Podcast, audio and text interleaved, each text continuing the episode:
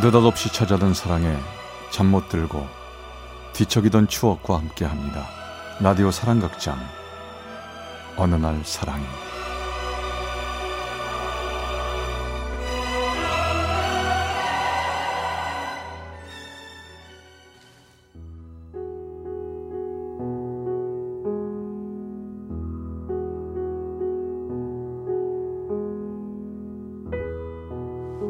사랑의 체험수기 어느 날 사랑이 제79화 숨겨야만 했던 진실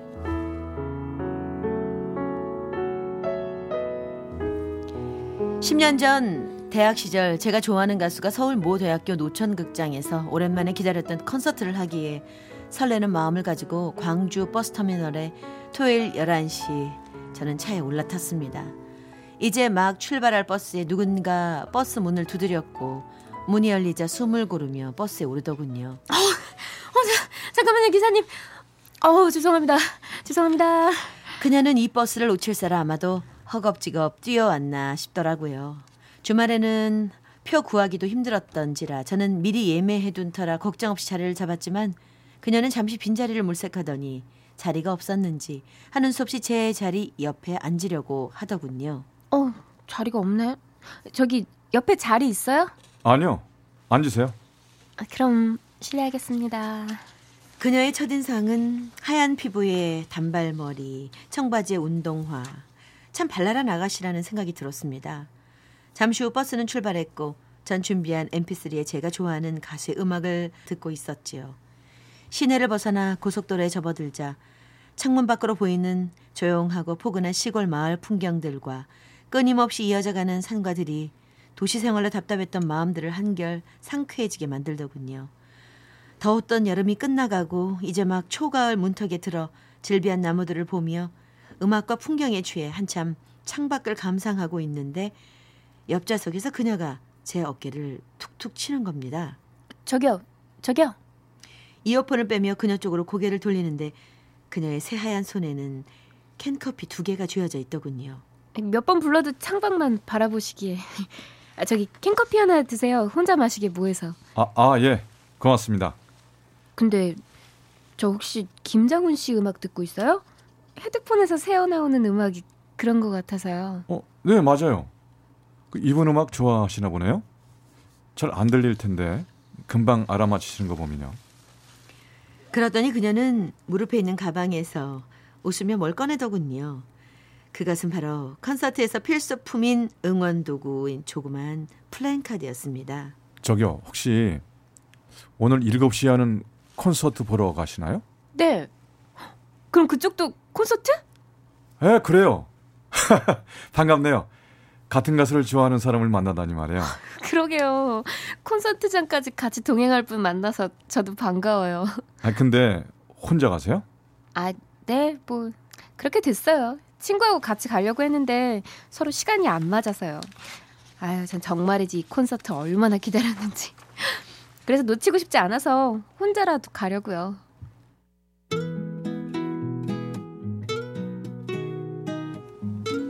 그녀도 저와 못지않게 반가움을 감출 수 없었고 초면인데도 공통된 한 가수의 팬으로 그리고 목적지도 같은 우연한 만남으로 우리는 서로 공통점에 부담 없었고 콘서트의 기대감에 마냥 들떠 있었습니다. 근데 무슨 일 하세요? 아, 저 학생이에요. 시대 중문과 3학년입니다. 아, 예. 어, 서희 씨는 어느 대학 다니세요? 저요? 아, 음, 대학 대학은 뭐 K대 2학년이에요. 2학년 가만 있어 봐. 아 그럼 내가 오빠네. 전공은 뭐예요? 저 전공이요. 어, 컴퓨터 정보과요. 나의 질문에 그녀는 당황하더니 화제를 다른 데로 돌리더군요. 그렇게 우린 대학가 근처 식당에서 이런저런 얘기를 나누며 저녁을 먹고 시간이 돼서 서로 기다리던 콘서트 현장으로 들어갔습니다. 자리는 틀렸지만 즐겁게 공연을 보고 같이 차를 타고 돌아오기 위해 터미널로 향했죠. 하지만 막차는 이미 떠나버린 뒤였습니다. 아, 제, 제가 뭐 좀 물어볼게요. 저, 저기요. 다음 차가 언제죠? 어, 새벽 6시가 첫 차인데요. 아, 네, 알겠습니다. 아, 이거 어떻게 하죠? 그러게요. 아직 제법 시간 많이 남았는데. 가만 있어 봐. 저기요, 이 근처 찜질방이나 가죠. 옛날에 막 차 놓쳐서 친구들과 거기에서 밤을 새운 적이 있는데 거기서 잠깐 눈 좀 붙이고 쉬다가 시간 되면 다시 오죠 뭐. 네, 그래요. 오늘 확실히 서울물 좀 먹고 가겠네요. 그렇게 우린 막차를 놓쳐버려 근처 찜질방에 자리를 잡고 허기진 배를 채우기 위해 식혜와 찐달걀, 빵, 뭐 이것저것을 먹으며 콘서트 얘기와 못단 얘기를 늦은 새벽까지 늘어놨습니다. 그후 우린 서로의 마음을 주고받으며 급속도로 연인 관계로 접어들었고 주위 친구들이 부러워할 정도로 날이 더할수록 애정이 쌓여가게 되었죠. 늘 하루가 멀게 서로 곁에 없는 시간이 아쉬울 정도로 사랑하며 행복한 나날을 보내게 되었습니다. 하지만 그녀에게 뭔가 이상한 의구심들이 하나둘 생기더군요. 사귀기 전부터 학교에 찾아가면 그녀는 다른 데가 있었고 어느 때는 수업이 없는 날이 더 많아 그녀가 공부를 하는 것인지 아님 휴학계를 나몰래 낸 것인지 알 수가 없었습니다. 어느 때는 그녀가 말 못할 무언가를 숨기고 있는 것 같은 의심마저 들게 하더군요. 우리 대학 축제 기간인데 오늘 저녁에 놀러 가자 서희야. 어, 그래. 어, 알았어. 근데 너희 학교는 축제 안 하니? K대도 곧 하려고 하는 것 같은데. 어, 그래. 뭐 축제 준비에 요즘 꽃가마다 바쁘지. 어 언제 하는데? 언제? 어. 아, 뭐, 내가 거기에 관심이 없어가지고 날짜 말했는데 내가 기억이 안 나네. 늘 이렇게 그녀는 기억이 안 난다, 깜빡했다, 모르겠다 등등 학교 일에 대해서는 말을 잘 안 했으며 내가 물어보면 늘 그랬듯 다른 화제로 얘기를 돌리곤 했습니다. 그러던 어느 날 오후였죠. 그날은 오후 수업이 없기에 오전 수업을 마치고 어머니와 함께 생필품을 사러 마트를 가게 됐는데 손님과 실랑이를 하고 있는 마트 여직원이 멀리 눈에 들어왔고 어머니와 저는 그쪽 코너 쪽으로 카트를 밀며 지나가고 있었습니다. 예. 저거 저 식용유하고 참기름 좀 갖고 와라. 네 엄마. 아, 그때까지도 건너편 식품 코너에서 마트 여직원에게 아주머니가 뭐 때문에 화가 단단히 났는지 여정호 머랭게 사태질을 하며 막말을 하고 있었습니다. 전 그 상황을 외면하고 어머니가 가져오라는 물건들을 집어들고 막 돌아서는데 제 귀에 낯익은 목소리가 들려오고 있었습니다. 아니 직원이면 제대로 일을 처리할 것이지. 아, 내가 왜 당신 때문에 바쁜 시간을 뺏기냐고. 어, 어, 죄송합니다, 손님. 제가 다시 처리해드리겠습니다. 그 정호범 목소리는 바로 그녀의 당황스러운 목소리였습니다. 그녀 목소리에 깜짝 놀란 전 그녀가 볼세라 멀찌감치 몸을 숨기며 그녀를 보고 있었지요. 연신 고개를 숙이며 죄송하다고 말하는 종업원은 바로 그녀였습니다. 아니 서희가 왜 여기 있지? 오늘 수업이 있다고 했잖아. 정말 나 몰래 휴학 내고 알바하나? 야야, 거기서 뭐 하니? 자 이제 가자. 아, 네 엄마 가요. 그때 오만 가지 생각이 내 머릿속에 나돌았고 그녀를 더욱 당황하게 하면 안 될 것 같아 일단 전 그곳을 벗어나게 되었습니다. 집에 도착한 전 별의별 생각으로 머리가 복잡해졌고 혹 휴학을 했다 해도 그녀가 이렇게까지 나에게 거짓말을 할 필요가 있나 싶어 확인코자 한 시간이 지난 후 그녀에게 휴대폰으로 전화를 걸었습니다. 어, 오빠. 어, 어. 저기 수업 끝났어? 어, 어, 끝났어. 오빠 집이야? 오늘 오후 수업 없다고 그랬지? 어. 어, 저기 오늘 아버지께서 승용차로 출근을 안 하셨는데 수업 끝났으면 저번에 못 본 영화도 볼 겸 내가 학교로 데리러 갈까? 어, 아, 근데 어쩌지? 나 오늘 집에 일찍 가봐야 되는데. 우리 내일 보면 안 돼? 저녁에 만나자. 어, 그래. 알았어. 들어가.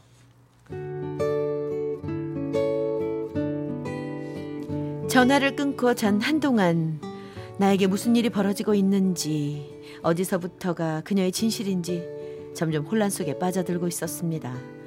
그 후부터는 그녀를 만나도 그녀의 말을 믿을 수 없었고 더욱 꼬치꼬치 물어보면 어느 때는 화를 버럭 내며 왜 이러냐며 집으로 가버릴 때가 종종 있었지요.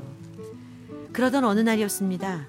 전 아무래도 확인을 해야 할 것 같아 아는 친구를 통해 그녀가 재학 중인지 알아봐 달라고 부탁을 했습니다. 어 유서희 누군데 우리 학교 다니는지 알아봐 달라는 거야? 뭐 너 돈 떼인 거 있니? 아니야. 아저 이유는 묻지 말고 그냥 극과 재학 중인지 한 번만 알아봐줘. 조용히 좀 알아봐주라. 어? 응, 일단은 알았어. 내가 내일까지 내가 알아봐 줄게. 친구를 통해 그녀의 뒷조사를 한다는 게 마음에 걸렸지만 그녀가 무언가를 나에게 지금까지 속이고 있다는 자체가 나에겐 용납되지 않았습니다. 그렇지만 마음속으로는 제발 그 K대에 재학 중이길 바랄 뿐이었습니다. 다음날 친구에게 연락이 왔고 저의 신락 같은 그녀에 대한 믿음과 신뢰는 한순간에 무너져 내려버렸습니다. 어, 어제 네가 부탁한 유서희라는 여자는 어 있잖아 컴퓨터 정보학과 주 야간에도 그런 유서희라는 이름은 없어 없어 확실해. 그날 친구의 말을 들은 전 참 어이가 없었습니다. 그녀를 처음 만난 그날부터 지금까지 길면 길고 짧으면 짧은 6개월 동안 학생이랑 거짓된 모습으로 날 만난 그녀가 미워지더군요. 며칠 동안 학교와 집안일 핑계를 대며 그녀를 만나지 않았습니다. 그리고 며칠 후 그녀를 만나기로 했지요. 그녀에게 사실을, 진실을 듣고 싶었습니다. 찻집에 먼저 와 있는 저를 발견한 그녀는 예전처럼 웃으며 절 반겨주더군요. 오빠 많이 많이 기다렸어? 아 근데 기분이 영 아닌가 봐. 무슨 일 있어? 너 나한테 속이는 거 있니? 뭘 속여 오빠? 왜 그래 무섭게? 서희야, 다 알고 있어. 학벌이 뭐가 그렇게 중요하기에 나에게 지금까지 속였어? 어? 그냥 사실대로 말하지. 왜 지금까지 바보처럼 그랬냐고. 오빠 어디까지 알고 있어? 모두 다 대학생이 아니란 것도 K대 다니지 않는 것도 그리고 네가 마트에서 일한다는 것도 모두 다 다 알고 있구나. 오빠 미안해.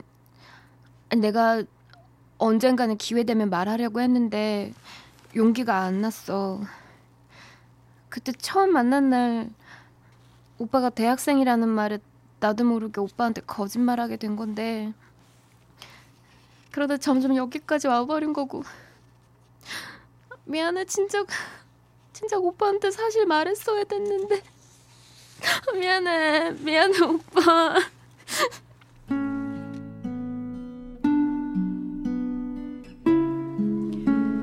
그녀는 그 자리가 민망하고 자신이 부끄러웠는지 미안하다는 말을 되새기며 죄인 마냥 고개를 숙이고 눈물을 감춘 채 찻집을 나가버렸습니다.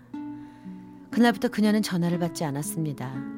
수 없는 문자와 음성 메시지까지 남겨봤지만 그녀는 끝내 휴대폰까지 꺼버린 채 연락을 하지 않더군요.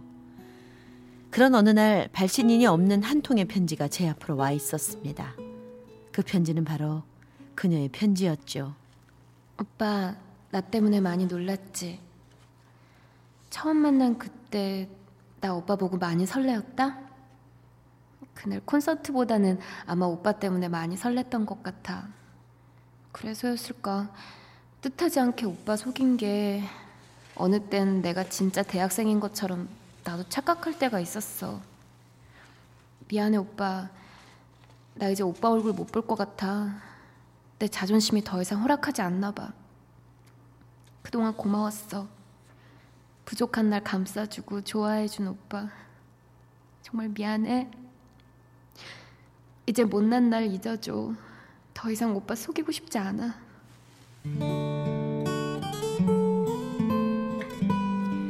그 편지를 받고 그녀를 잡기 위해 그녀가 일하는 마트에도 가봤지만 그만둔 지 며칠이 지난 후였습니다.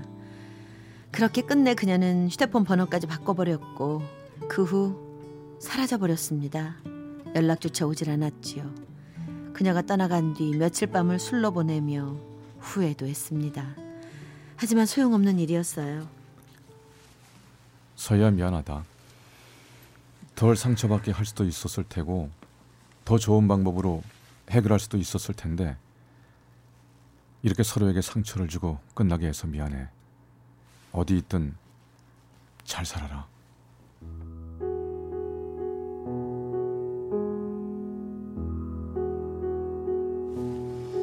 이젠 10년 전의 추억으로 남은 사랑이자 아쉬운 이별로 내 가슴에 남아있지만 아마도 그녀도 많은 아쉬움과 슬픔으로 나날을 보냈을 거라 생각해 봅니다. 과연 그때 전 어떻게 하는 게 옳았을까요? 무엇이 우리 사랑을 지키는 방법이었을까요? 생각해 보면 무엇하겠습니까? 다 지난 일인데 지금쯤 저처럼 결혼해서 단란한 가정을 만들어 나가고 있을 그녀에게 행복하라고 그때는 너무 어려서 사랑이 서툴러서 그렇게밖에 하지 못한 거라고 전해주고 싶습니다. 광주 남구 주월동의 이모 씨가 보내주셨습니다. 어느 날 사랑이 제 79화 숨겨야만 했던 진실 편이었습니다.